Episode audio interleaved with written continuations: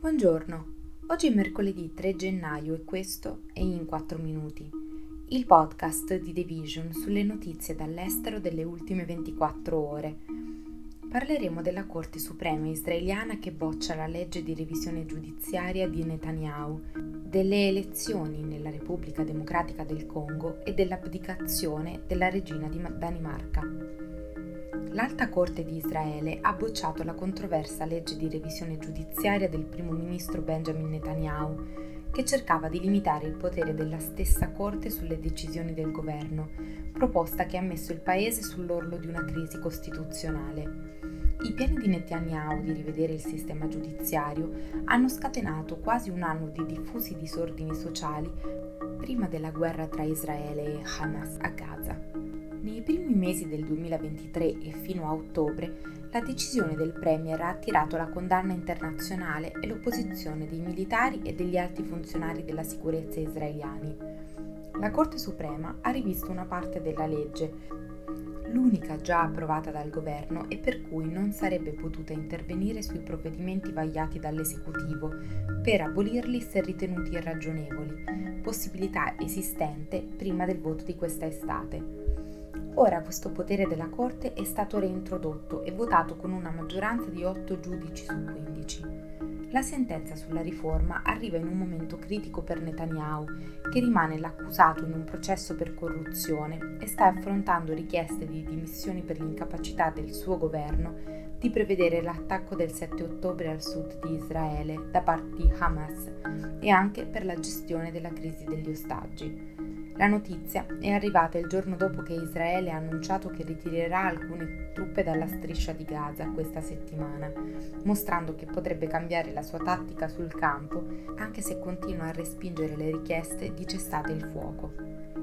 Il presidente Felix Tshisekedi è stato dichiarato vincitore delle elezioni nella Repubblica Democratica del Congo, criticate e considerate fasulle da diversi candidati dell'opposizione, che chiedevano anche una loro ripetizione.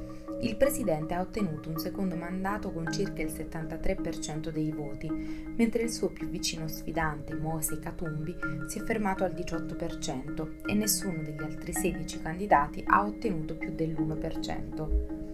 Le elezioni del 20 dicembre hanno visto un'affluenza superiore al 40%, con circa 18 milioni di persone che si sono recate alle urne, ma sono state caratterizzate anche da diffusi problemi logistici. Alcuni seggi sono rimasti aperti per due giorni e i conteggi preliminari hanno richiesto più di una settimana. L'opposizione ha affermato che proprio i problemi tecnici facevano parte di un piano deliberatamente orchestrato per permettere di truccare i risultati. Quelli finali sono attesi il 10 gennaio e il presidente Tshisekedi giurerà per un secondo mandato a fine mese.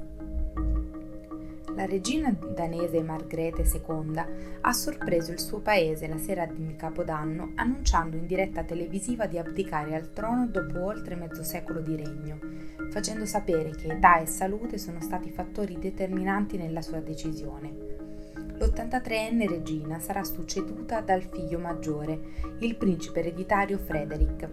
Si dimetterà il 14 gennaio, esattamente 52 anni dopo essere succeduta al padre come monarca. Suo figlio, 55 anni, diventerà re Frederick X e la moglie di origine la principessa ereditaria Mary sarà la regina.